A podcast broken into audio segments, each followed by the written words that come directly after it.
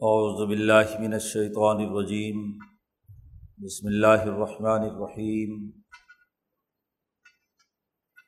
یا ایہا الذین آمنوا اذا تداینتم بدین الى اجل مسمن فاکتبوه ولیکتب بینکم کاتب بالعدل۔ ولا یأب کاتب ان یکتب کما علمہ اللہ فلیکتب۔ وليمل للذي عليه الحق وليتق الله ربه ولا يبخس منه شيئا. فإن كان الذي عليه الحق سفيها أو ضعيفا أو لا يستطيع أن يمل هو، فليملل وليه بالعدل. واستشهدوا شهيدين من رجالكم.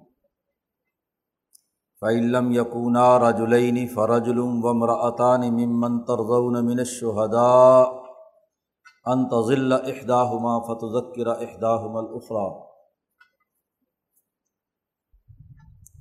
ولا يأب الشهداء اذا ما دعوا.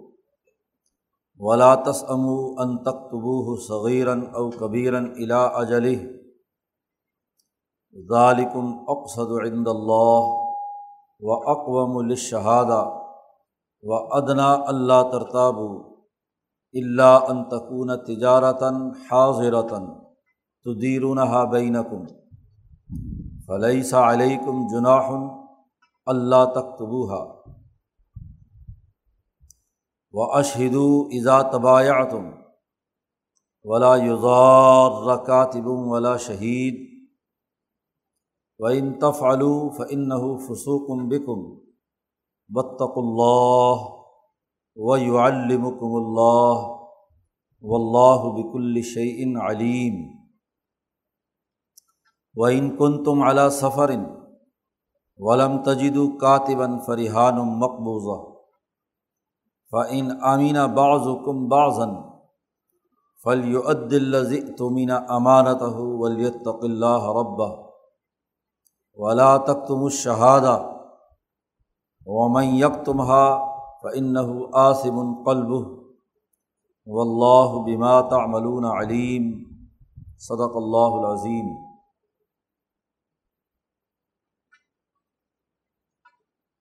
گزشتہ چند رقوع سے تمام اقوام عالم کے لیے جو بین الاقوامی نظام مطلوب ہے اس کے بنیادی اثاثی اصول بیان کیے جا رہے ہیں۔ سب سے پہلے تو اللہ تبارک و تعالیٰ کا تمام اقوام عالم پر جو حکمرانی کا نظام قائم ہے، اس کی حقیقت آیت الکرسی میں بیان کی گئی۔ پھر یہ بات واضح کی گئی کہ دین کے عقائد کسی پر مسلط نہیں کیے جائیں گے۔ لا اکراہ فی الدین۔ لیکن ساتھ ہی یہ بات بھی واضح کر دی گئی کہ تاغوتی نظام قابل قبول نہیں ہے۔ میں یکفر بتاغوت جو تاغوت کا انکار کرے گا، ظلم کے نظام کو قبول کرنے سے انکار کرے گا اور اللہ پر پختہ دل سے ایمان اور یقین رکھے گا، وہی کامیاب ہے۔ تین واقعات بیان کر کے اللہ کی طاقت اور قدرت موت و حیات کے حوالے سے جو ہے اس کا تذکرہ کیا گیا۔ اور پھر دنیا کے تمام معاشروں میں اس بات کو لازمی قرار دیا گیا۔ کہ وہ مال انسانی فائدے کے لیے خرچ کرنے پر آمادہ ہوں۔ انفاق فی سبیل اللہ کے قوانین اور ضابطے بیان کیے گئے۔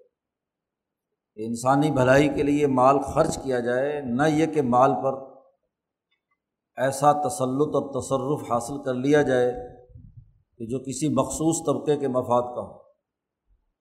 لیکن اس انفاق مال کے لیے بھی چند شرائط واضح کی گئی کہ کسی پر مال خرچ کیا جائے یا کسی قوم کو مال خرچ کر کے آزادی دلائی جائے فق و رقبہ اس کی گردن آزاد کرائی جائے اس کے بعد اس پر احسان جتلانا یا اپنے اس انفاق مال کے بدلے میں اسے اذیت پہنچانا، اس کی سیاسی آزادی سلب کر لینا، اس کی اقتصادی غلامی اس پر مسلط کر دینا یہ درست نہیں ہے۔ صدقہ و خیرات کے خرچ کرنے کے بعد یہ احسان جتلانا ممکن نہیں ہے۔ تو ایسا قرض جو لوگوں کو یرغمال بنا لے، ان کی آزادی سلب کر لے، وہ بھی درست نہیں ہے۔ ربا دراصل سود ایسے ہی معاملات سے تعلق رکھتا ہے جس سے قرض دینے والا مقروض سے بغیر کسی عوض کے مال لے کر اس کا مالی استحصال بھی کرتا ہے اور اس کی آزادی اور حریت کو بھی سلب کرتا ہے۔ اس لیے سود خوری کی مذمت پچھلے رقوع میں بیان کر کے واضح اور دو ٹوک حکم دے دیا گیا کہ اگر سودی نظام سے تم باز نہیں آؤ گے تو یہ اللہ اور اس کے رسول کے ساتھ اعلان جنگ ہے۔ وہ تاوت ہے جو مالیاتی آمریت ظلم و زیادتی اور سرمایہ پرستی کا ماحول قائم کرتا ہے۔ وہ دراصل اللہ کے اس دین اور نظام کا منکر ہے۔ اس کا مقابلہ کیا جانا ضروری ہے۔ تو مالی معاملات میں مال کے لیے لازمی اور ضروری قرار دیا گیا کہ وہ انسانی بھلائی اور اجتماعی فلاح و بہبود کے لیے خرچ ہونا چاہیے۔ اس کے راستے کی ایک رکاوٹ سودی نظام تھا۔ تو اس کی خرابی اور ممانعت پچھلے رقوع میں بیان کی گئی تھی۔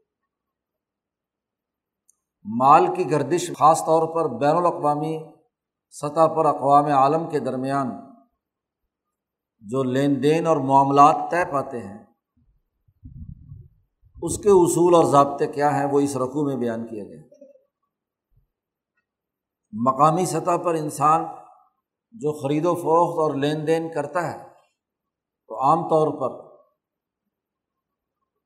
برادری اور خاندان کی وجہ سے انسان کا ایک دوسرے پر اعتماد ہوتا ہے۔ اس اعتماد کے بل بوتے پر قرض بھی دیا جا سکتا ہے، معاملات بھی طے کیے جا سکتے ہیں۔ اور اول تو چھوٹی معیشتوں میں تجارت حاضرہ، جسے قرآن حکیم نے کہا ہے، دست بدست کہ فوراً آپ نے چیز دی اور پیسے لے لیے یا اس کے بدلے میں کوئی چیز لے لی۔ تو دیہاتی اور شہری زندگی میں عام طور پر لین دین تجارت حاضرہ کی شکل میں ہوتا ہے کہ سمن اور مبی یا لین دین دست بدست نقد و نقد ہو جاتا۔ ہے جب بڑی شہری زندگی یا مملکت اور اقوام عالم کے درمیان رابطے اور تعلقات ہوتے ہیں، تو ان میں بسا اوقات ادھار کی ضرورت پیش آتی ہے۔ تو اس ادھار کے لین دین اور معاملات میں، کیونکہ وہاں اعتماد اتنا نہیں ہوتا، کوئی نہ کوئی گارنٹی چاہیے کہ آپ کسی دوسرے ملک کے لوگوں سے، دوسرے شہر کے لوگوں سے سودا کر رہے ہیں۔ کوئی معاملہ طے کر رہے ہیں، اور خاص طور پر وہ قرض اور ادھار کا معاملہ ہے۔ تو اس کے لیے یہاں قانون اور ضابطہ بیان کیا گیا ہے کہ اس کی تحریر لکھی جائے۔ اصل بنیادی بات یہ ہے کہ جھگڑا تبھی ہوتا ہے کہ جب بات واضح نہ ہو تو مالیاتی جھگڑے، مالیاتی فساد ایک دوسرے کے حقوق پر دست اندازی، یہ سوسائٹی کے لیے تباہ کن ہے۔ اس جھگڑے کو ختم کرنے کے لیے اللہ پاک نے یہاں ایک قانون جاری کیا ہے۔ آج سے چودہ سو سال پہلے اور ہے بھی اس معاشرے میں جو امیین کا ہے جن کو لکھنا پڑھنا نہیں آتا۔ جن کا کتابت اور تحریر سے کوئی تعلق نہیں تھا، اس معاشرے میں حکم دیا جا رہا ہے کہ اپنے تمام لین دین اور خاص طور پر جو ادھار چیزیں ہیں، ان کو تحریر میں لاؤ، قلم بند کرو، معاملہ کیا ہے، کتنی مدت کا ہے، کون کون اس میں فریق ہیں اور کون کون گواہ ہے معاملے کے تمام پہلو واضح ہونے چاہئیں۔ اس کے لیے ایک تحریر لکھی جائے اور تحریر کے لیے کاتب کی ذمہ داری کیا ہے؟ گواہوں کی ذمہ داری کیا ہے؟ قرض دینے والا اور قرض لینے والا ان کی ذمہ داریاں کیا ہیں؟ اس رقوع میں تفصیل کے ساتھ قرآن حکیم نے اس مسئلے کو واضح کیا ہے۔ اور ان معاملات میں صرف مرد ہی نہیں بلکہ عورتوں کے حوالے سے بھی یہاں قرآن حکیم نے احکامات دیے ہیں کہ مالی معاملات میں خواتین بھی شریک ہو سکتی ہیں۔ اور عربوں کے یہاں خواتین شریک تھیں۔ جیسے حضرت خدیجہ رضی اللہ تعالیٰ عنہ کاروبار اور تجارت کرتی تھی۔ حضور صلی اللہ علیہ وسلم ان کا مال لے کر شام کی طرف جاتے رہے۔ خواتین بھی کاروبار کرتی تھی۔ تو خواتین کو بھی اس میں شریک کیا گیا ہے۔ مرد اور عورت کی تفریق کے بغیر گواہوں میں، لین دین اور معاملات میں تمام فریق دو ٹوک انداز میں تحریر شدہ ہوں۔ ان میں تمام کی جو معاملے کی نوعیت ہے، اس میں گواہی کی جو نوعیت ہے، وہ واضح ہونی چاہیے۔ گویا کہ دستاویزی معیشت قائم کرنے کا حکم آج سے چودہ سو سال پہلے قرآن حکیم نے دیا۔ کہ جو معاملات اور بالخصوص جو قرض یا لین دین یا ادھار کے ہوں، ان کو قلم بند کیا جانا ضروری ہے۔ بلکہ یہاں یہ بھی کہا گیا کہ اگر ادھار نہ بھی ہو، تجارت حاضرہ ہی کیوں نہ ہو، تو اس وقت بھی گواہ کم از کم بنا لیا کرو، تاکہ جھگڑے کی بات نہ ہو۔ کل کلاں کو بیچنے والا کہے کہ میں نے تو اس کو بیچی نہیں ہے، اور یہ تو میری چیز پر قبضہ کیے ہوئے ہیں تو وہاں بھی گواہ موجود ہو تاکہ جھگڑے کا معاملہ نہ ہو۔ مالیاتی معاملات کی خرابی تبھی پیدا ہوتی ہے جب معاملہ گول مول ہو۔ اس کو واضح طور پر دونوں فریقوں کے درمیان متعین نہ کیا گیا ہو۔ تو وہاں ضرور جھگڑا پیدا ہوتا ہے۔ وہ کہتا ہے کہ جی ایسے نہیں، ایسے طے ہوا تھا۔ دوسرا کہتا ہے نہیں، ایسے نہیں، ایسے طے ہوا تھا۔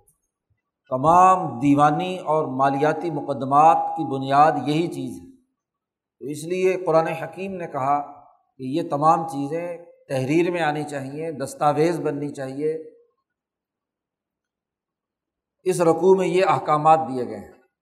یا الزین آمن اے ایمان والو ایزا تداین تم بدعین جب تم آپس میں ادھار کا معاملہ کرو، کوئی چیز خرید و فروخت ہوئی ہے، قیمت ادا کرنی ہے، ادھار یا کوئی قرض کا معاملہ ہوا ہے جس میں مدت ہے کہ اتنی مدت کے بعد یہ واپسی ہوگی، تو ادھار کا جو بھی تم معاملہ کرو آپس میں الا اجل مسمن، ایک تو یہ کہ اس کی مدت مقرر ہو۔ مقررہ مدت تک جو معاہدہ آپ نے کیا ہے فخت بو ہو اس کو لکھ لو۔ عربوں میں ایک بڑی خرابی یہ بھی تھی حضور صلی اللہ علیہ وسلم کی آمد سے پہلے کہ وہ مہینوں میں رد و بدل کرتے تھے۔ نسی جسے جی کہا جاتا ہے اور قرآن حکیم نے یہ کہا ہے کہ ان نمن نسی و زیادہ فلقفر کہ یہ مہینوں اور کیلنڈر اور اوقات میں تغیر و تبدل کرنا یہ کفر میں زیادتی کا سبب ہے۔ ظلم اور زیادتی بڑھ جاتی ہے۔ یہ جو کیلنڈر میں تغیر و تبدل تھا، یہ بھی ان کے یہاں ایک طریقۂ کار کے مطابق تھا۔ بات یہ ہے کہ دنیا بھر میں کیلنڈر دو طرح کے جاری ہیں۔ ایک شمسی حساب سے، سورج کی گردش کی بنیاد پر، جسے آج کل ہم عیسوی کیلنڈر کہتے ہیں، یا بکرمی کیلنڈر اس کی بنیاد پر بنا۔ اور ایک چاند کے اتار چڑھاؤ، اور چاند کے احساس پر وہ قمری کیلنڈر ہے جسے آج ہم ہجری کیلنڈر کہتے ہیں۔ تو دو کیلنڈر تھے، بارہ مہینے ہیں۔ اب دونوں کیلنڈروں میں بڑا بنیادی سا فرق ہے کہ ایک سال میں کم از کم دس دن کا فرق پڑ جاتا ہے۔ قمری حساب سے کم ہو جاتے ہیں اور شمسی حساب سے دس دن قمری سے زیادہ ہوتے ہیں۔ اب مکے کے حکمرانوں نے یہ کام کیا ہوا تھا۔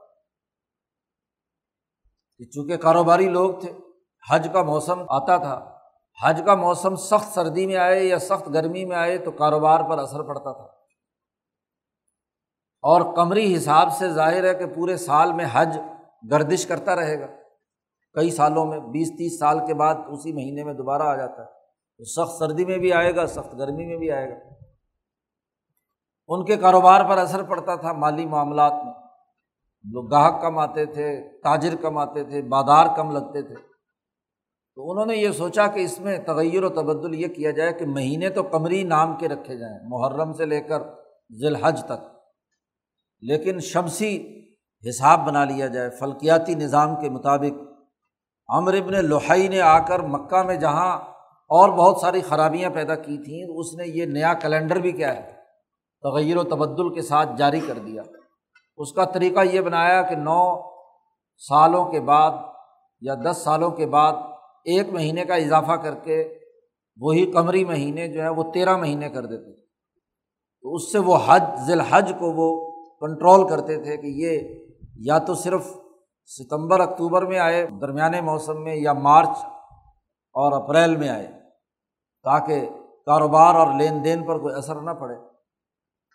اور پھر اس کا مزید غلط نتیجہ یہ حاصل کرتے تھے کہ وعدہ کیا ہے مثلاً قمری حساب سے کسی پیمنٹ کو ادا کرنے کا، لیکن حکمرانوں کے یا طاقتور لوگوں کے مفاد میں نہیں ہے اور شمسی حساب سے مزید کچھ چھ مہینے یا کچھ مدت مل سکتی ہے۔ تو کہتے نہیں، میں نے تو وعدہ کیا تھا وہ جو شمسی مہینے کا جو ربیع الاول ہے مثلاً اس میں۔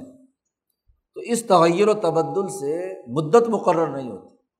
جب تک تمام کا کیلنڈر ایک نہ ہو، اس وقت تک اقوام عالم کا، اس وقت تک مالی لین دین درست طور پر متعین نہیں ہو سکتے۔ آپ کسی ایک ربیع الاول کا یا ایک محرم کا یا کسی ایک مہینے کا آپ وعدہ کرتے ہیں، جس کی طاقت ہوتی ہے، وہ کبھی اسے کمری بنا دیتا ہے، کبھی اسے شمسی بنا لیتا ہے کہ میں نے تو اس کیلنڈر کے مطابق وعدہ کیا تھا۔ تو یہ بدیانتی کا ایک طریقہ تھا۔ مالیاتی ہاں جی بدیانتی جو خاص طور پر کمزوروں اور غریبوں پر طاقتور اور حکمران طبقہ کرتا تھا۔ اس لیے یہ بات طے کر دی کہ الا اجل مسمن، مدت مقرر ہونی چاہیے، اس میں واضح ہونا چاہیے۔ اور چونکہ نبی اکرم صلی اللہ علیہ وسلم نے آ کر کیلنڈر تبدیل کر کے بتلا دیا کہ ان عدت شہور عند اللہ حسنہ عاشر شہرن فی کتاب اللہ۔ بارہ مہینے ہیں جو اللہ نے مقرر کیے تھے، یہ تیرہ مہینے کبھی نہیں بنیں گے۔ شروع سے بارہ مہینے ہی چلے آ رہے ہیں۔ ان تین سو سالوں میں جو امر ابن لوہائی سے لے کر امر ابن حشام یعنی ابو جہل تک جو تغیر و تبدل کیلنڈر میں رہا ہے، اب آئندہ یہ کیلنڈر میں تغیر و تبدل نہیں ہوگا، کیلنڈر ایک ہی ہوگا اور اس کے مطابق تمام معاملات طے پائیں گے۔ تو مدت مقرر کی جائے اور معاملہ جو ہے اس کو متعین کیا جائے۔ فخت بو ہو اس کو ضرور لکھو، حکم دیا ہے۔ اس کو لکھ لیا کرو۔ ولیکتب بینکم کاتبم بلادل عام طور پر عرب لوگ لکھنے، لکھانے، پڑھنے، پڑھانے کتابت کا ان کے پاس ذوق نہیں تھا، لکھے، پڑھے نہیں تھے، اس لیے کاتب ہوتے تھے۔ تو اللہ پاک نے یہاں پر کہا ولیکتب بینکم اپنے درمیان جو معاملہ ہے، وہ لکھے کاتب عدل و انصاف کے ساتھ۔ خواہ لکھنے والا، قرض دینے والا ہو یا قرض لینے والا ہو، یا درمیان میں کوئی کاتب ہو، تحریر نویس ہو، تو وہ تحریر جو لکھے گا وہ عدل و انصاف کی بنیاد پر لکھے۔ یعنی جیسا معاملہ ہوا ہے، جیسا ہاں جی نوعیت اس کی ہے، جتنی مدت کے بعد اس قرض کو لوٹانا ہے یا مالی معاملات کو طے کرنا ہے، تو وہ عدل و انصاف کے ساتھ تحریر کیے جائیں، اس میں بدیانتی لکھنے والا مت کرے۔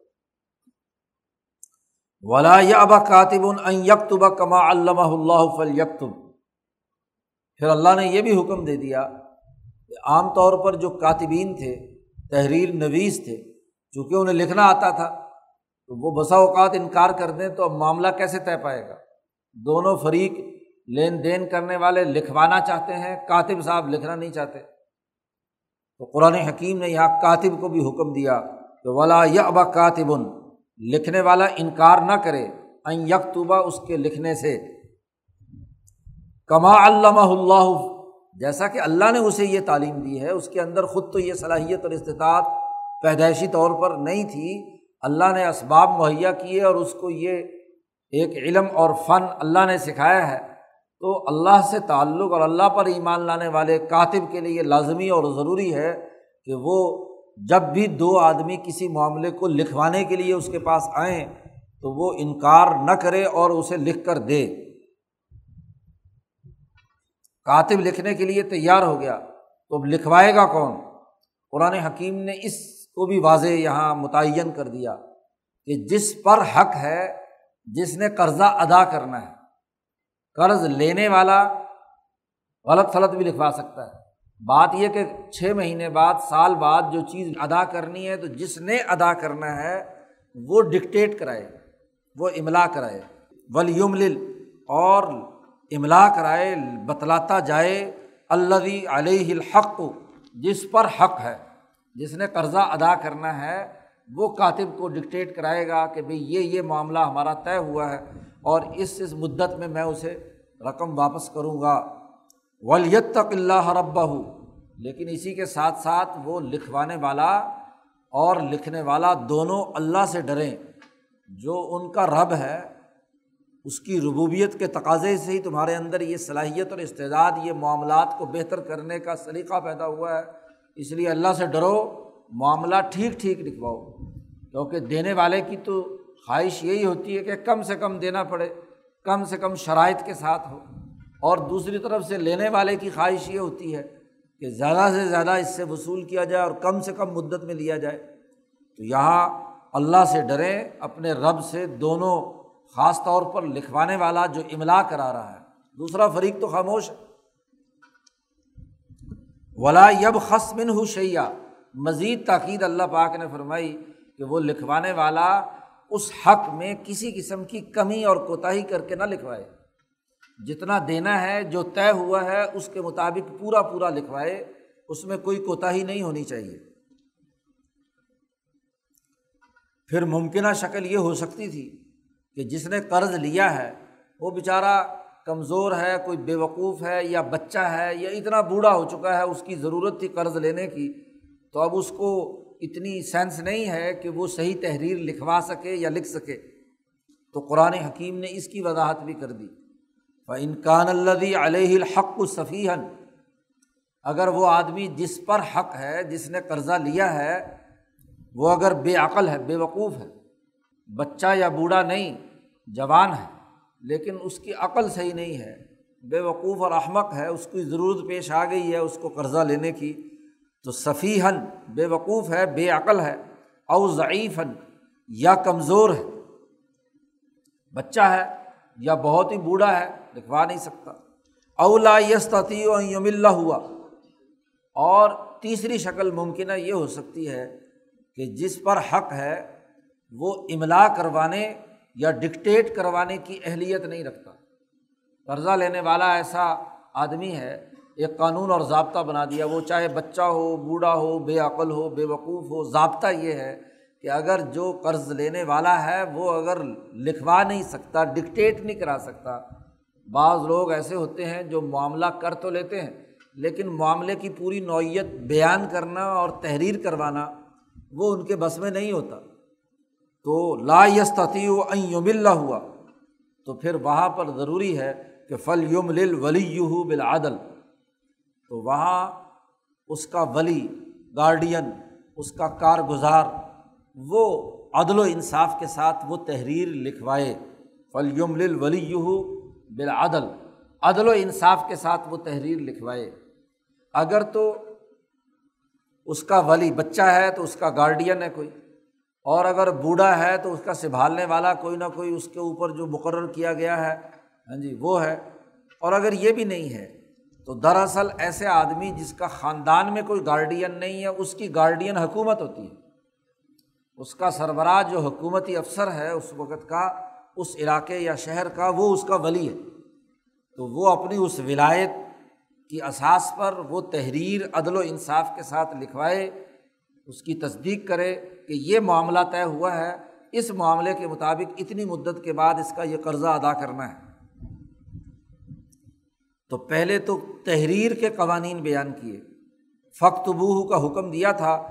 چار پانچ سطروں میں قرآن حکیم نے ان کتابت سے متعلق جو امور تھے کہ کاتب بھی انکار نہ کرے، لکھوانے والا بھی املا کرانے میں سستی اور کوتاہی کا مظاہرہ نہ کرے اور تمام معاملات دو ٹوک انداز میں تحریر ہونے چاہئیں اور جب تحریر مکمل ہو جائے تو محض دو فریقوں کے درمیان تحریر کافی نہیں، بلکہ اس کے لیے اگلا مرحلہ یہ ہے کہ وسط شدو شہیدین میر رجالکم اس پر دو گواہ بھی ہونے چاہئیں عادل گواہوں کا ہونا ضروری ہے کہ معاملہ یہ طے پایا ہے ان دو فریقوں کے درمیان۔ تو کم از کم دو گواہ ہوں مر رجالکم تمہارے مردوں میں سے۔ عام طور پر چونکہ کاروبار اور لین دین میں مرد ہی سرگرم ہوتے ہیں، تو جو مرد لین دین کاروبار کرنے والے ہیں، ان دو مردوں میں سے تم دو گواہ ضرور وہاں پر لکھو، ان کے دستخط ہونے چاہیے ان کی تحریر ہونی چاہیے اور اگر مارکیٹ میں آپ کو کاروبار میں دو آدمی مرد نہیں مل رہے فعلم یقون راجولینی اگر دو آدمی نہیں مل رہے، تو پھر ایک مرد اور ومر اور دو عورتیں۔ فرجل ومر اطانی ممن ترزون من شہدائی مرد اور عورت گواہوں کے طور پر آ سکتے ہیں، لیکن ایک مرد ہوگا اور دو عورتیں ہوں گی۔ اور وہ گواہ بھی وہ ہوں گے جن کو تم پسند کرو۔ یعنی دونوں فریق پسند کریں کہ یہ گواہ ہمارے معاملے کے ہونے چاہئیں زبردستی سے باہر کا گواہ مسلط نہیں کیا جا سکتا۔ کوئی ایک فریق راضی نہیں ہے گواہ بنانے پر کسی کو، تو اسے وہاں مسلط نہیں کیا جا سکتا۔ ممن ترزونا منت شہدائی گواہوں میں سے جنہیں تم پسند کرو، وہ دو گواہ یا تو مرد ہوں اور اگر عورتیں ہیں تو دو عورتیں اور ایک مرد ہو یہ دو عورتیں کیوں رکھی گئی ہیں؟ اس کی وجہ خود قرآن نے بیان کی کہ انتظل احدا ہما اگر ان میں سے کوئی ایک خاتون گواہی دیتے ہوئے کچھ بھول جائے، تو فتح ذکر احدا حمل اخرا تو اسے باقی آدھی بات دوسری خاتون اس کو یاد کرا دے۔ تو دونوں اپنی اپنی معلومات کو بیان کرنے کے بعد گواہی مکمل دونوں کی ہو جائے گی۔ تو دو عورتوں کی گواہی کی وجہ اور سبب بیان کیا ہے تاکہ اگر ایک بھول جائے تو دوسری اسے کچھ یاد کرا دے۔ مالی معاملات اور خاص طور پر میکرو سطح کے جتنے معاملات ہوتے ہیں، ان میں یادداشت کا بڑا عمل دخل ہوتا ہے۔ آپ کے پاس بہت وسیع اور متنوع معاملات اور اس کے پہلو آپ کے دماغ میں ہوں تو آپ اس کی صحیح اور ٹھیک ٹھیک گواہی دے سکتے ہیں۔ مائکرو سطح کے جو معاملات چھوٹی سطح کے ہوتے ہیں جزیات عورتوں کا ذہن ان جزیات کے ادراکات کی طرف زیادہ تیزی سے چلتا ہے۔ مرد عام طور پر چھوٹی چھوٹی چیزوں کے معاملات میں اس کا دماغ اتنا نہیں چلتا۔ ہاں جی وہ بڑے بڑے جو معاملات ہوتے ہیں، ان میں اس کا دماغ زیادہ چلتا ہے۔ خاص طور پر جہاں پیچیدہ اور متنوع حساب و کتاب کا معاملہ ہو، تو اس کے لیے دماغ کے بہت سارے کل پرزے کام کرتے ہیں، کمپیوٹر کی طرح آپ کا دماغ پوری کیلکولیشن ادھر ادھر کی کرے تو پھر تو معاملات درست رہتے ہیں۔ اس لیے کہا گیا کہ مرد جو بڑے معاملات کے اندر زیادہ تیزی سے ان کا دماغ چلتا ہے، ان کے وہ گواہ ہوں تو پھر دو مرد کافی ہیں۔ لیکن چونکہ بڑے مالی معاملات ہیں، اس میں مکمل طور پر عورتوں پر انحصار نہیں کیا جا سکتا، اس کے لیے کم از کم ایک مرد تو لازمی ہو۔ اور اگر عورتیں ہوں تو وہ دو ہوں۔ کیوں؟ کہ بڑے معاملات میں دو عورتیں مل کر ایک معاملہ کر سکتے ہیں۔ یہاں یہ جو پراپگنڈا کیا جاتا ہے آج کل جی کہ جی آدھی گواہی بنا دی عورتوں کی، قرآن پاک نے۔ اور جناب، عورتوں کو مردوں سے نصف بنا دیا۔ پہلی بات تو یہ ہے کہ اب تو میڈیکلی طور پر بھی ثابت ہو چکا ہے کہ عورت کا دماغ مرد کے مقابلے میں حجم کے اعتبار سے کم ہوتا ہے۔ اور جذباتی اور انفیالی کیفیتیں زیادہ عورت پر غالب ہوتی ہیں فعالی کیفیتوں کے علاوہ۔ دوسری بات یہ ہے کہ تمام معاملات میں یہ بات نہیں ہے۔ خالص عورتوں سے متعلق جو معاملات ہیں، وہاں بسا اوقات صرف عورت ہی کی گواہی معتبر ہوتی ہے، چونکہ مرد کا وہاں آنا جانا نہیں ہے، تعلق نہیں ہے۔ تو وہاں عورت یا عورتیں گواہی دے دیں تو وہ معاملہ کیا ہے؟ ان کے حق میں ہو جاتا ہے۔ تو معاملے کی نوعیت کے اعتبار سے شریعت نے قوانین اور ضابطے بیان کیے ہیں۔ جہاں خالص عورتوں کا معاملہ ہے، وہاں مرد کا کوئی عمل دخل نہیں، وہاں مرد کی گواہی کا ذکر ہی نہیں ہے، وہاں فیصلہ عورتوں کی گواہی کی بنیاد پر ہوگا۔ اور جہاں بڑے بڑے معاملات ہیں، مثلاً قصاص یا قتل کے معاملات ہیں، جہاں کسی انسانی جان کا معاملہ ہے، تو وہاں عورتوں کا کوئی عمل دخل نہیں ہے، وہاں مردوں کے لیے ہے۔ اور جہاں یہ درمیانے مالی معاملات ہیں، وہاں عورتوں کے لیے اس مالی معاملات میں دو عورتوں کو ایک مرد کے برابر قرار دے کر یہاں ان کی گواہی کے حساب سے فیصلہ کرنے کا حکم دیا گیا ہے۔ تو معاملے کی نوعیت کے اعتبار سے گواہی کا معاملہ ہے۔ گواہ کا مقصد تو دراصل معاملے میں جھگڑے اور نظا کو روکنا ہے۔ جھگڑا اور نظا روکنے کے لیے آپ کے پاس جو گواہی ہو وہ اتھینٹک ہو، پورے عدل و انصاف کے ساتھ پوری سمجھداری کے ساتھ گواہی دی جائے تو پھر معاملہ کا صحیح فیصلہ کیا جا سکتا ہے۔ جہاں شک پڑ گیا، جہاں کوئی بھول چوک ہو گئی اور بھول چوک کی بنیاد پر آپ جھگڑے نمٹائیں گے تو اس سے تو معاملات مزید پیچیدہ ہو جائیں گے۔ گواہ ضرور بنائے جائیں۔ کم از کم دو گواہ۔ جیسے کاتب کے بارے میں حکم دیا تھا، کاتب کو کہ وہ لکھنے سے انکار نہیں کرے گا۔ یہاں گواہوں سے بھی یہ کہا جا رہا ہے، ولا یا بس شہدا اضامہ درو جب گواہوں کو بلایا جائے گواہی ڈالنے کے لیے یا گواہی دینے کے لیے، دونوں شکلیں ہیں۔ آپ نے دستاویز لکھ لی اور آپ کسی گواہ پر اعتماد کر رہے ہیں اور اس کو بلا کر کہتے ہیں کہ بھائی اس پہ اپنی گواہی ڈالو، دستخط کرو۔ تو گواہی ڈالنے کے لیے بھی اگر بلایا جائے درو تو لا یا ابش اس کا انکار نہ کریں۔ اور اگر گواہی دینے کا وقت آیا ہے، تو وہاں بھی انکار نہ کریں۔ جب قاضی کی عدالت میں یا کسی معاملہ کہیں پہنچا ہے، تو وہاں وہ گواہ، گواہی دینے کے لیے تیار ہو لا یا بس شہدا ایزامہ درو تحریر ضروری ہے، معاملے کی نوعیت صحیح صحیح اور ٹھیک ٹھیک لکھنا ضروری ہے، اس پر گواہ ہونا ضروری ہے۔ پھر قرآن حکیم نے کہا کہ دیکھو یہ ادھار کا لین دین تھوڑا ہو یا زیادہ ہو۔ لاتس امو ان تک تبو ہو اکتاہٹ کا اظہار نہ کرو لکھنے سے۔ بسا اوقات آدمی کہتا ہے، کوئی نہیں یار، لکھ لیں گے۔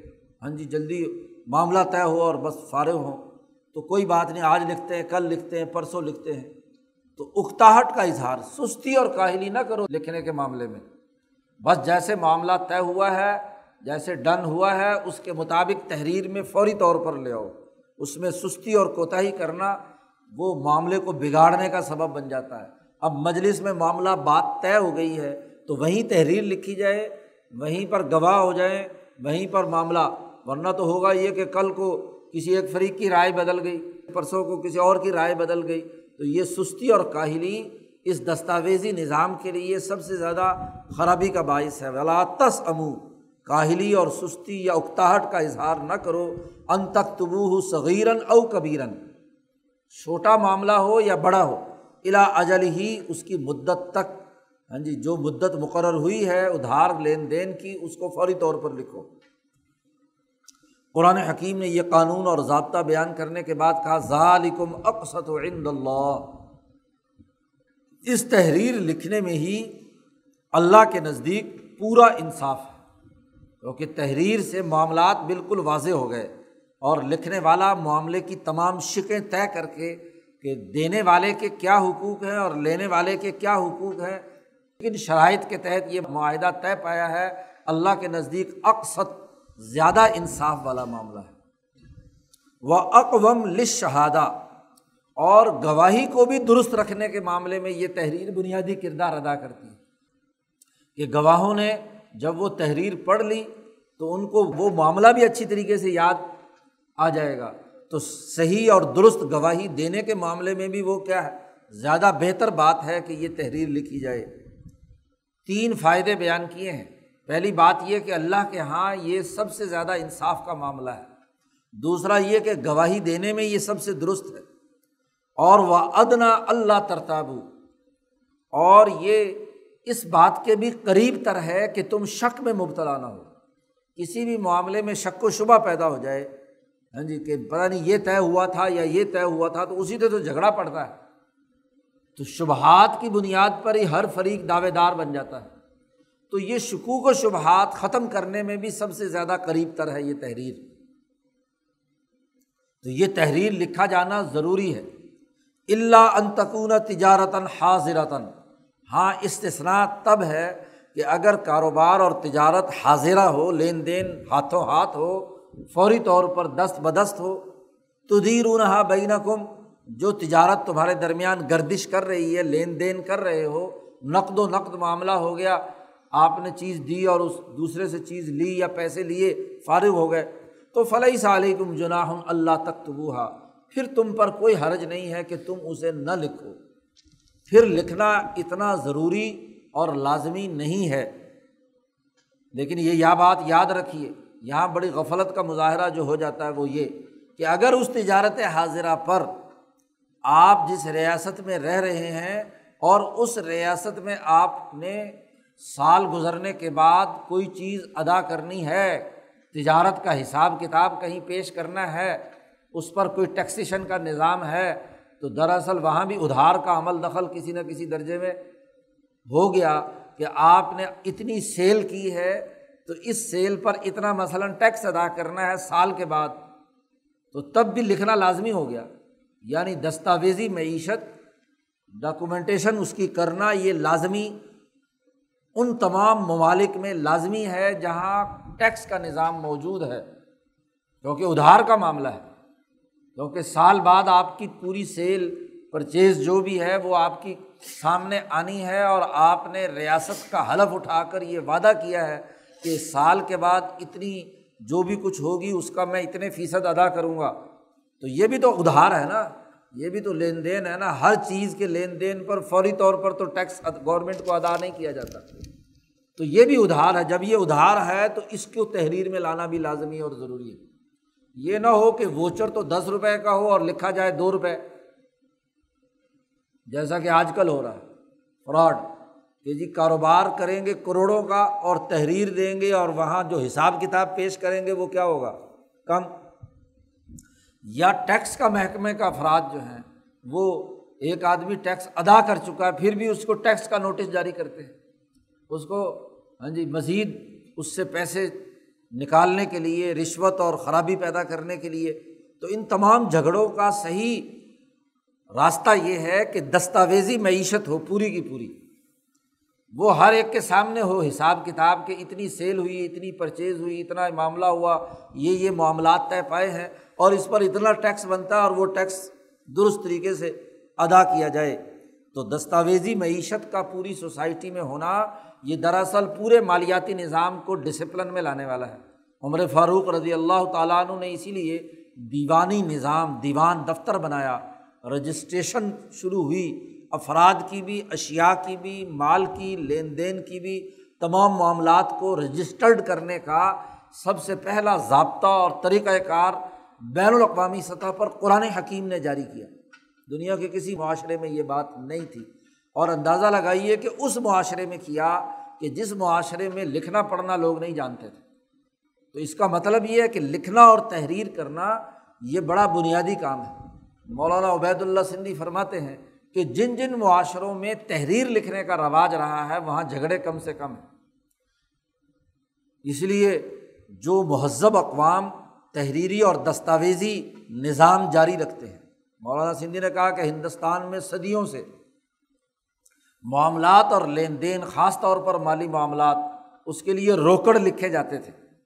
حساب کتاب لکھنے کا، ریاضی کا، چونکہ چال چلن بھی ہندوستان سے ہی دنیا بھر میں پھیلا ہے، تو یہاں کے مالی معاملات کی سب سے بڑی خصوصیت یہ رہی ہے کہ یہاں ہر چیز تحریر کی جاتی رہی۔ ہے وہ جو لکھنے والے ہوتے تھے، کاتب ہوتے تھے ہاں جی خاص طور پر ایک مخصوص طبقہ اس کے لیے مقرر کیا ہوا تھا، نصب بھی لکھتے تھے، حسب بھی لکھتے تھے، مالی معاملات بھی لکھتے تھے۔ ہاں جی ہر بڑھیا جو ہے اس کے پاس ایک روکڑ ہونا ضروری تھا۔ منو کے قانون کے تحت بغیر روکڑ اور تحریر کے کوئی مالی لین دین نہیں ہو سکتا۔ اب چاہے ہندوستان میں سود کا نظام تھا، تو سود کی بھی مکمل ادائیگی یا لین دین اس روکڑ کے حساب سے ہوتی تھی۔ کہ اتنا قرضہ لیا ہے، اس پر اتنا سود بنا ہے۔ اور یہ سود اور یہ قرضہ ملا کر ہاں جی اتنی رقم تمہارے ذمے واجب الادا ہے۔ تحریر کا نظام موجود تھا۔ اور پھر تحریریں پڑھنے، گواہی دینے، کتابت کا انداز و اسلوب ہاں جی یہاں رہا۔ اور وہ ایک مخصوص طبقے کے پاس تھا، اس کی اجارہ داری تھی بڑھئے کی۔ لیکن قرآن نے کہا، تمام معاشروں کے اندر تمام اقوام کے لیے لازمی اور ضروری ہے کہ اتنا لکھت پڑھت اور اتنا حساب کتاب پورے معاشرے کے اندر رائج رہنا چاہیے۔ لیکن سود کی ممانعت کر دی، سود کی مذمت پیچھے کر دی، اتنا ہی لینا ہے جتنا دیا ہے۔ اس سے کمی زیادتی، عدل و انصاف سے ہٹ کر ظلم کی بنیاد پر نہیں ہو سکتی۔ وہ اشہدو ایزا تبایا تم حتیٰ کہ جو نقد و نقد لین دین ہوا ہے، تجارت حاضرہ ہوئی ہے، اس میں بھی اگرچہ لکھنا لازمی اور ضروری نہیں ہے، لیکن اشہدو، وہاں بھی گواہ بنا لو۔ ایزا تبایا تم جب تم خرید و فروخت کرو۔ بسا اوقات بیچنے والے نے چیز بیچ دی اور دوسرے نے خرید لی۔ اب اگر دونوں کے درمیان ہی صرف معاملہ ہے، کل کلاں کو کسی مجمے میں بیچنے والا کہے کہ جی میں نے تو بیچی نہیں، اس نے تو چوری کی ہے۔ میری یہ فلاں چیز ہے، میری واپس کرے۔ تو وہاں کم از کم دو گواہ موجود ہوں کہ بھائی ان گواہوں کی موجودگی میں ہمارا سودا ہوا تھا، میں نے یہ خریدی ہے اور اس کو، اس کے بدلے میں پیسے دیے ہیں۔ تو اشید ایزا تبایا تم اب اس تمام معاملے میں، لین دین میں دو آدمیوں کا بڑا بنیادی کردار ہے۔ ایک لکھنے والا، تحریر نویس، اور دوسرا گواہ۔ ان دو کا بڑا بنیادی کردار ہے۔ تو اس لیے قرآن حکیم نے یہاں کہا، ولا یوزار کاتب ولا شہید کوئی تحریر کرنے والا کسی فریق کا کوئی نقصان نہ کرے۔ اور جو گواہی دینے والا ہے، وہ بھی کسی کی ہاں جی گواہی دینے میں کسی کا نقصان نہ کرے۔ تو جو دو صاحب معاملہ ہیں اور دو ہی اس کے اندر ایک لکھنے والا اور ایک گواہ ہے، چار آدمی ہیں۔ تو جو صاحب معاملہ ہے وہ تو ہیں ہی صاحب معاملہ۔ لیکن باقی جو لوگ دو ہیں، ان میں سے کوئی بھی کسی ایک فریق کے حق میں ہاں جی ظلم اور زیادتی نہ کرے، نقصان نہ پہنچائے۔ اور یاد رکھو وہ انتفالو اگر تم غلط تحریر لکھو گے یا غلط طور پر گواہی دو گے، تو فن فسوکم بکم تو پھر تمہاری یہ گناہ کی بات ہے، تم نے ڈسپلن توڑا ہے، فسق و فجور میں مبتلا ہو، معاملات کو خراب کرنے والے ہو، جھگڑا پیدا کرنے والے ہو۔ کاتب صاحب کچھ سے کچھ اس کا مطلب نکالیں، عبارت اور تحریر ایسی گول مول بنائیں کہ جس میں دونوں مطلب نکل سکتے ہوں۔ گواہ صاحب جو ہیں وہ اس کے اندر کوئی اور اسی طرح کی مین میخ نکالیں۔ تو یہ خرابی پیدا کرنا معاملے کو جھگڑے کی طرف لے جانا ہے۔ تو گویا کہ سوسائٹی کے ڈسپلن کو توڑنا ہے۔ معاملہ اور معاہدہ تو اس لیے لکھا گیا تھا کہ اس کے ذریعے سے جھگڑا نہ ہو اور بات صاف شفاف مالیاتی نظم و نسق قائم ہو۔ اور اگر جھگڑا پھر بھی موجود ہے تو اس کا مطلب یہ کہ سوسائٹی کو توڑنا چاہتے ہیں۔ وہ انسانیت دشمن لوگ ہیں۔ فسوکم بکم۔ اس لیے کہا وطق اللہ اللہ سے ڈرو تقوا اختیار کرو۔ وہ یو الکم اللہ اور اللہ نے تم کو سکھلایا ہے۔ تم یہ بات نہیں جانتے تھے۔ تمہارے معاشرے میں یہ تحریر اور کتابت کا معاملہ نہیں تھا۔ اس لیے بہت زیادہ جھگڑے ہوتے تھے۔ اللہ نے تمہیں تعلیم دی ہے۔ اور علم انسانی فائدے کے لیے ہوتا ہے، علم کسی کو نقصان پہنچانے کے لیے نہیں ہوتا۔ علم نافع ہو، سوسائٹی کے فائدے کے لیے ہو تو نتیجہ خیز ہوتا ہے۔ اور اگر علم نافع نہ ہو تو وہ نقصان کا باعث بنتا ہے۔ و اللہ بک الشعین علیم، اور اللہ پاک ہر چیز کو جانتا ہے۔ ہر چیز اس کے علم میں ہے کہ کس کاتب نے کہاں تحریر کرتے وقت ڈنڈی ماری ہے۔ اور خاص طور پر جب لکھوانے والے اور لکھنے والے جو دونوں صاحب معاملہ ان پڑھ ہوں، ان کو کتابت نہ آتی ہو، تو اب سارا دار و مدار تو کس پر ہے؟ کاتب پر ہے کہ اس نے تحریر کیا لکھی ہے۔ تو وہاں اگر اس نے ڈنڈی مار دی اور تحریر خراب کر دی، غلط کر دی، تو تب بھی بہت بڑی خرابی کی بات ہے۔ اللہ اسے جانتا ہے اچھی طرح۔ یا گواہ نے گواہی دیتے وقت کوئی ہاں جی گواہی کے اندر ایسے شکوک و شبہات پیدا کر دیے جس سے معاملہ خراب ہو گیا تو اسے بھی اللہ تعالیٰ جانتا ہے۔ یہ ادھار کا لین دین سفر میں بھی ہو سکتا ہے اور حضر میں بھی ہو سکتا ہے۔ ہاں جی اگر تو حضر میں ہے یعنی کسی جگہ پر آپ مقیم ہیں، وہاں لین دین کا معاملہ ہوا ہے، تو وہاں شہر میں آپ کسی کاتب کے پاس جا کر تحریر لکھوا سکتے ہیں، گواہ لائے جا سکتے ہیں۔ لیکن اگر یہ ادھار کا لین دین سفر میں ہوا ہے، تو ظاہر ہے کہ ہر سفر میں، ہر جگہ پر تو کاتب موجود نہیں ہوتا۔ تو پھر کیا طریقۂ کار ہوگا؟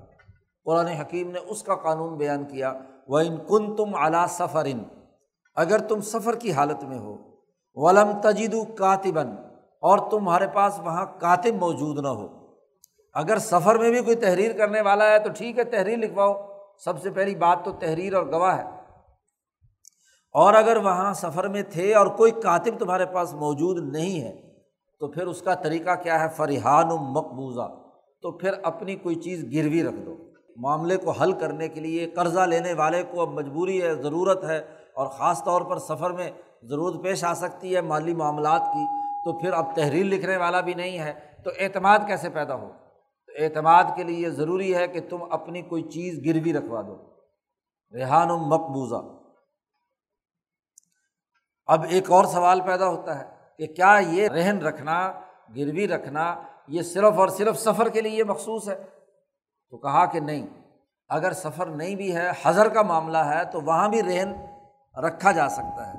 اور اگر رہن کے بجائے ویسے ہی اعتماد اگر کرتا ہے کوئی فریق دوسرے پر، اس کی بھی شکل بیان کی۔ فعین امینہ بعض حکم بعضن اگر کوئی ایک فریق دوسرے فریق پر اعتماد کرتا ہے، نہ رہن لیتا ہے، نہ باقی معاملات کرتا ہے، تو فل یو عدل تو بھی نہ امانت ہو تو جس پر امانت رکھوائی گئی ہے، اس کو وہ امانت پوری پوری دینی چاہیے۔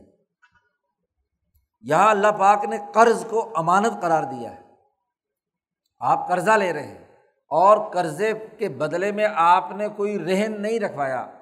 اور سفر میں ہونے کی وجہ سے یا وہاں کاتب موجود نہ ہونے کی وجہ سے تحریر بھی نہیں لکھی گئی۔ اور قرضہ دینے والا وہ اعتماد کرتا ہے آپ پر کہ ٹھیک ہے، مجھے تم پر اعتماد ہے کہ تم یہ مجھے لوٹاؤ۔ جب جیسے مدت ہماری مقرر ہوئی ہے، جو ٹائم مقرر ہوا ہے۔ تو اب ایسی صورت میں گویا کے قرض لینے والے کو یہ سمجھنا چاہیے کہ یہ اب قرض نہیں ہے، بلکہ مجھ پر کیا ہے؟ امانت۔ میں گویا کہ اس کا امین ہوں۔ اب امانت کی اساس پر اس کو کیا ہے؟ اس کو ذمہ داری کے ساتھ وہ قرض ادا کرنا چاہیے۔ اور پھر اسی سے یہ بات بھی واضح ہوئی کہ اگر رہن رکھی گئی ہے چیز، تو وہ رہن بھی بے آئینی ہی اسی طرح واپس کرنا لازمی اور ضروری ہے۔ امانت اسے قرار دیا ہے۔ فل یو عدل تو مینا امانت ہو اس کی امانت لازمی طور پر ادا کرنا ضروری ہے، اس میں تغیر و تبدل کیا جانا مناسب نہیں ہے۔ اگرچہ بعض فقہ نے اس کی اجازت دی ہے کہ سونا چاندی یا نقود ہیں، تو وہ بے آئین ہی واپس لوٹانے امانت میں ضروری نہیں ہوتے۔ اس کی طرح کا سونا، اتنی مقدار کا سونا یا چاندی آپ دے سکتے ہیں۔ لیکن مولانا سندھی رحمۃ اللہ علیہ نے یہاں اپنا ایک بنیادی ایک اور ضابطہ اخذ کیا ہے کہ اس آیت کے اشارت النس سے یہ بات ثابت ہوتی ہے کہ ایسی صورت میں وہ امانت ہے اور امانت میں بے آئینی ہی دینا ضروری ہے۔ قرض اگر ہے تو قرض کا تو مطلب ہی یہ ہے کہ آپ نے چیز دی ہے تاکہ آپ استعمال میں لے آئیں۔ جو آپ نے روپے پیسہ سونا چاندی لیا ہے تو آپ اسے استعمال میں لے آئیں۔ جب چھ مہینے بعد آپ کے پاس ویسے ہی پیسے آئیں گے تو آپ ویسے ہی ادا کریں۔ اس کو فقہ کی زبان میں کہا جاتا ہے کہ جو ادائیگی ہے وہ بے آئینی ہی ہے یا بے مثلی ہی ہے۔ یعنی اس جیسا روپیہ پیسہ آپ نے اتنی مقدار میں دیا ہے تو اسے مثل کہا جاتا ہے۔ اور بے آئینی ہی اگر وہی چیز دی ہے تو پھر کیا ہے؟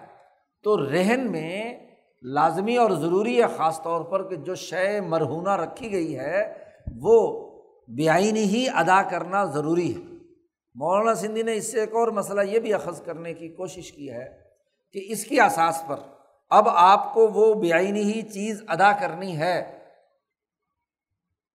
تو اس کی آپ حفاظت بھی کر رہے ہیں نا۔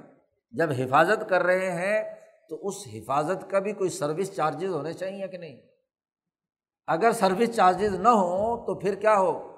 اس کے ذمے امانت قرار دے کر بے ہی ادا کرنے کی ذمہ داری ہو چوکی دار اسے بنایا جائے اور اس چوکی داری کے کوئی پیسے نہ دیے جائے۔ مولانا سندھی کہتے ہیں کہ اگر اس چیز کو پیش نظر رکھا جائے تو اس سے اس دور کے بہت سارے مالیاتی مسائل حل ہو سکتے ہیں۔ جی۔ خاص طور پر بینکوں کے اور مالیاتی لین دین کے معاملات۔ تو مولانا سندھی نے کہا کہ فقہا کو اس پر غور و فکر کرنا چاہیے کہ اس تناظر میں اگر مالیاتی آج کے معاملات حل ہوتے ہیں، تو اس طریقے سے اس سے استعمال کر کے اس مسئلے کی بنیاد پر کوئی مالیاتی نظام تشکیل دیا جا سکتا ہے۔ ولیت تق اللہ رب اور اس امانت کی ادائیگی میں، اس رہن کی ادائیگی میں اللہ سے جو اس کا پروردگار ہے، اس سے ڈرتا رہے۔ اس پورے معاملے میں گواہ کا بڑا بنیادی کردار ہے۔ تحریر نویس تو کہہ سکتا ہے کہ مجھے جیسے لکھوایا تھا، میں نے ویسے لکھ دیا۔ مجھے نہیں معلوم کہ کیا اور کیا نہیں۔ لیکن گواہ جو ہے، اس کی گواہی بڑی اہمیت رکھتی ہے۔ خاص طور پر جب جھگڑا پیدا ہو جائے، تو وہاں قرآن حکیم نے گواہ کے لیے بڑی سختی سے یہ حکم دیا کہ لا تک تم اس شہادہ گواہی کو مت چھپاؤ۔ ٹھیک ٹھیک، صحیح صحیح، گواہی دو۔ ومن یک تم ہا فن ہو آسم القلب ہو جس نے گواہی کو چھپایا، گواہی دینے میں ٹال مٹول کی۔ قاضی کی عدالت میں نہیں پہنچا، وہاں جا کر معاملہ واضح نہیں کیا۔ یا کوئی جرگا یا پنچایت ہے، وہاں آ کر اس نے گواہی نہیں دی۔ یا گواہی تو دے رہا ہے، لیکن گواہی میں ایسی ڈنڈی مار رہا ہے جس سے اس کا حق خراب ہو رہا ہے۔ تو جس نے بھی گواہی کو چھپایا اور اس میں خرابی پیدا کی فن آسم قلب ہو اس کا دل گناہ گار ہو گیا۔ اصل میں تو بدنیتی ہے اس کی۔ دل کی خرابی ہے۔ جو زبان کے اظہار سے یا گواہی کے چھپانے میں اس کے لیے رکاوٹ بن رہی ہے، تو اس کا مطلب یہ ہے کہ اس کا دل گناہ گار ہے۔ اور اللہ کے یہاں تو قلب سلیم پر اللہ انعام دیتا ہے یا قلب منیب پر دیتا ہے۔ تو جو قلب سکیم ہے، بیمار ہے، گناہوں میں مبتلا ہے، تو اللہ کے یہاں تو اس کی کوئی قدر نہیں۔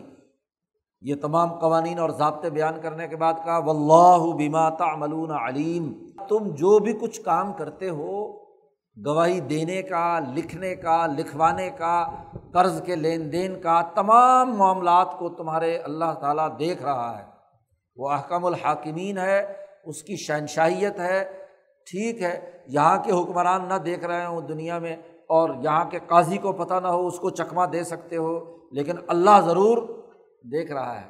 حتیٰ کہ خود نبی اکرم صلی اللہ علیہ وسلم نے صحابہ کو مخاطب کر کے کہا کہ دیکھو، بسا اوقات تم مقدمہ میری عدالت میں لاتے ہو اور تم میں سے کوئی آدمی بڑا چرب زبان ہوتا ہے۔ اس کو مقدمہ پیش کرنے کی بڑی اعلیٰ درجے کی صلاحیت ہوتی ہے، وہ بڑے خوبصورت طریقے سے اپنا مقدمہ پیش کرتا ہے۔ اور دوسرا بیچارہ حق پر ہوتا ہے، لیکن اس کے اندر اتنی بات چیت اور گفتگو کی جی وہ صلاحیت نہیں ہوتی۔ تو بسا اوقات میں کسی کے دلائل سے متاثر ہو کر کسی چلاک اور یار آدمی کے حق میں بھی فیصلہ کر دوں، تو میرے فیصلے کے نتیجے میں اس کے لیے وہ چیز حلال نہیں ہو جائے گی۔ یہ ایسے ہی ہے کہ میں نے جہنم کا آگ کا ٹکڑا کاٹ کر اسے دے دیا۔ تم میں سے کوئی آدمی الحن بھی حجتی ہی کے الفاظ حضور نے فرمایا کہ اپنے حجت اور دلائل کو بہت عمدہ طریقے سے چرب زبانی سے اس نے میرے سامنے پیش کیا اور میں بھی اس سے متاثر ہو کر اگر کسی دوسرے پر ظلم کروں اور غلط فیصلہ اگر مجھ سے بھی ہو جائے تو یاد رکھو میں نے تمہارے لیے بھی جہنم کا ٹکڑا کاٹ کر دیا ہے۔ تمہارا اپنا دل تو جان رہا ہے نا کہ تم نے زیادتی کی ہے۔ اس لیے اللہ سے ڈرو اور خود یہ سمجھ لو کہ یہ چاہے میں بھی تمہیں دے دوں تو تب بھی تم قبول نہ کرو۔ دیانت کی بات یہ ہے۔ اگرچہ قضا یا قانونی نقطۂ نظر سے جب عدالت فیصلہ کر دے تو قانونی اس کا حق بن جائے گا۔ لیکن دیانتاً اس کے لیے جائز نہیں ہے اگر وہ غلط ہے۔ تو ہر آدمی کا اپنا ضمیر ہے۔ تو اس ضمیر کو اللہ تعالیٰ دیکھ رہا ہے، تمہارے دلوں کو دیکھ رہا ہے کہ دلوں میں خرابی اور نیت کے اندر خرابی کہاں اور کتنی موجود ہے، اس کے نتیجے میں اللہ پاک تمہارا سزا و جزا کا فیصلہ کرے گا۔ تو پورے رقوع میں مالی معاملات کو تحریر کرنے، گواہ مقرر کرنے اور اگر ایسا نہ ہو تو رہن رکھنے سے متعلق یہ قوانین بین الاقوامی سطح پر تمام اقوام عالم کے لیے حساب کتاب درست رکھنے، جھگڑوں سے بچنے، بچانے کے لیے۔ ہاں جی قرآن حکیم نے اس رقوع میں بیان کیے ہیں۔ گویا کہ ایک بین الاقوامی مالیاتی قانون اور ضابطہ جو تمام قوموں اور ملکوں اور افراد کے لیے فائدہ مند ہے، اسے قرآن حکیم نے یہاں بیان کیا۔ اللہ تعالیٰ ہمیں قرآن حکیم کو سمجھنے اور اس پر عمل کرنے کی توفیق عطا فرمائے۔ وہ آخر الداوان الحمد للہ رب العالمین۔ اللہ وسلم۔